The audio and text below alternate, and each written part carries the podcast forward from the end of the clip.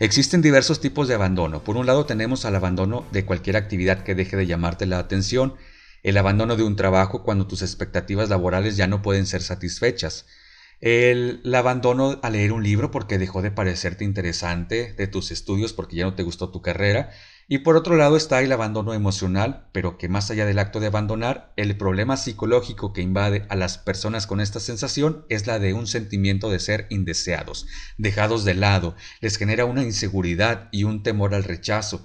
Claro, cuando el abandono comienza a ser experimentado en las primeras etapas del ser humano en la infancia y que ya después en su vida de adulto las repercusiones de haber sufrido de abandono emocional se ven cosechadas, les deriva una gran cantidad de trastornos psicológicos, trastornos mentales. La herida emocional es una de las secuelas más características del abandono, no como una herida que te haces, por ejemplo, cuando te caes de la bicicleta y te raspas una rodilla, te queda la cicatriz.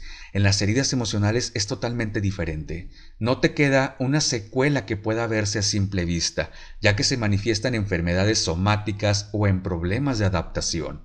Se puede decir que el abandono puede generarse con o sin ausencia física.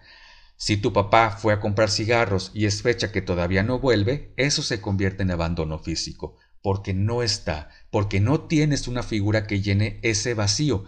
Pero si lo tienes, si vives con tus padres, de igual manera puede haber abandono. Es cuando hace acto de aparición las familias disfuncionales sin definir una claridad en sus roles que cada uno de ellos debe adoptar dentro del núcleo familiar.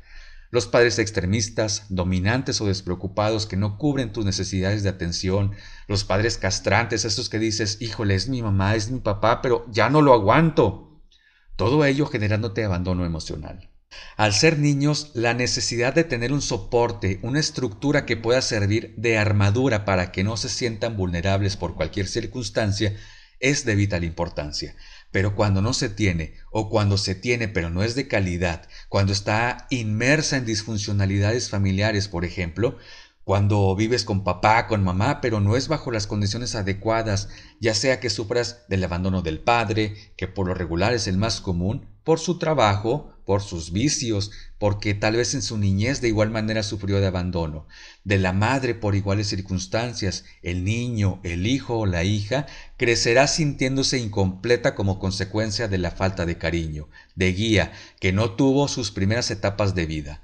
Ante la imposibilidad de sentirse querido, de sentirse aceptado de igual forma, el abandono de pareja claro que va a doler, pero no tiene por qué convertirse en un dolor crónico, más si la ruptura se da de una manera unilateral cuando te dicen el clásico es que no eres tú, soy yo, de tal manera que la persona abandonada sufre las consecuencias emocionales que por haber sido rechazado le deja como resultado. Las relaciones humanas son el eje principal de una vida, a menos que vivas aislado en tu casa sin salir para nada, y el sentimiento de abandono emocional puede observarse con una base de sentimiento, de sufrimiento profundo. Por supuesto que si tú sufriste o sufres de abandono emocional, no hay una regla, una ley que diga cómo debes sentirte, cómo debe manifestarse el dolor en tu persona. En la primera infancia el abandono emocional tiene una mayor participación en el desarrollo de problemas que en la adultez tienden a hacer presencia limitando la calidad de vida de quienes lo padecen. Algunas maneras de abandono emocional infantil pueden ser no darles la oportunidad a los niños de que expresen no solamente sus ideas, sino sus emociones, cuando los padres tienden a ridiculizarlos, a ejercer demasiada presión para que se conviertan en lo que ellos no pudieron ser, o no representar una figura de autoridad, tratarlos como sus compañeros, como sus amigos, ponerse a su nivel en el trato.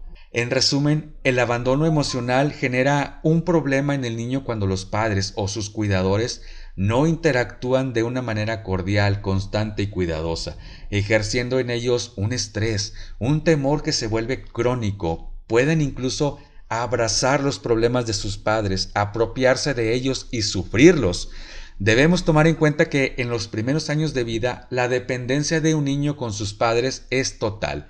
De ellos dependen los cuidados que pueda recibir y de no tenerlos, de crear en su mente un sentimiento de abandono, derivado de la falta de seguridad que esto les deja, de vivencias tardías de pérdida.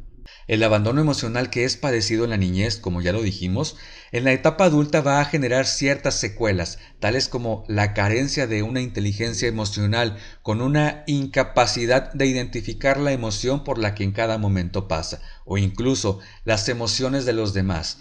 Va a tener esa capacidad de no poder visualizarlas, y constantemente va a experimentar un sentimiento de vacío. Se va a sentir abrumado ante cualquier situación que se le presente o que deba enfrentar. Obviamente va a tener una baja autoestima y una fuerte sensibilidad al rechazo que los demás puedan tenerle.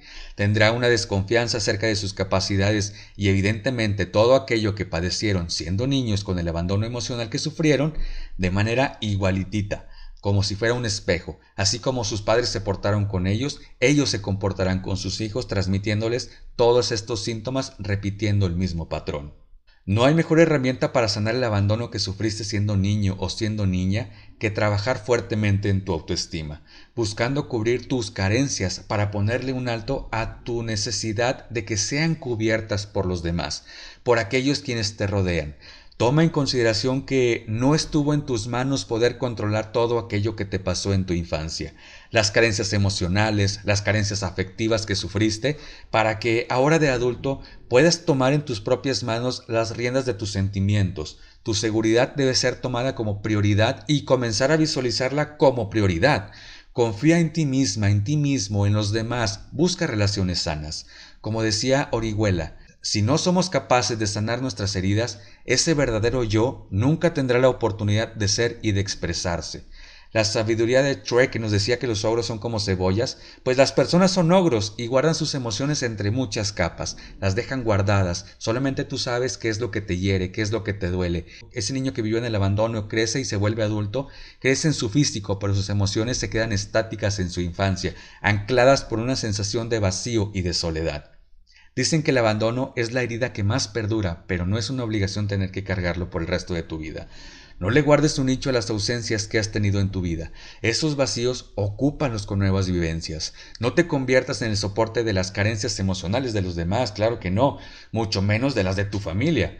Aprende a comunicar tus necesidades emocionales, así podrás conectar con las personas que te pueden ayudar a superar esta situación.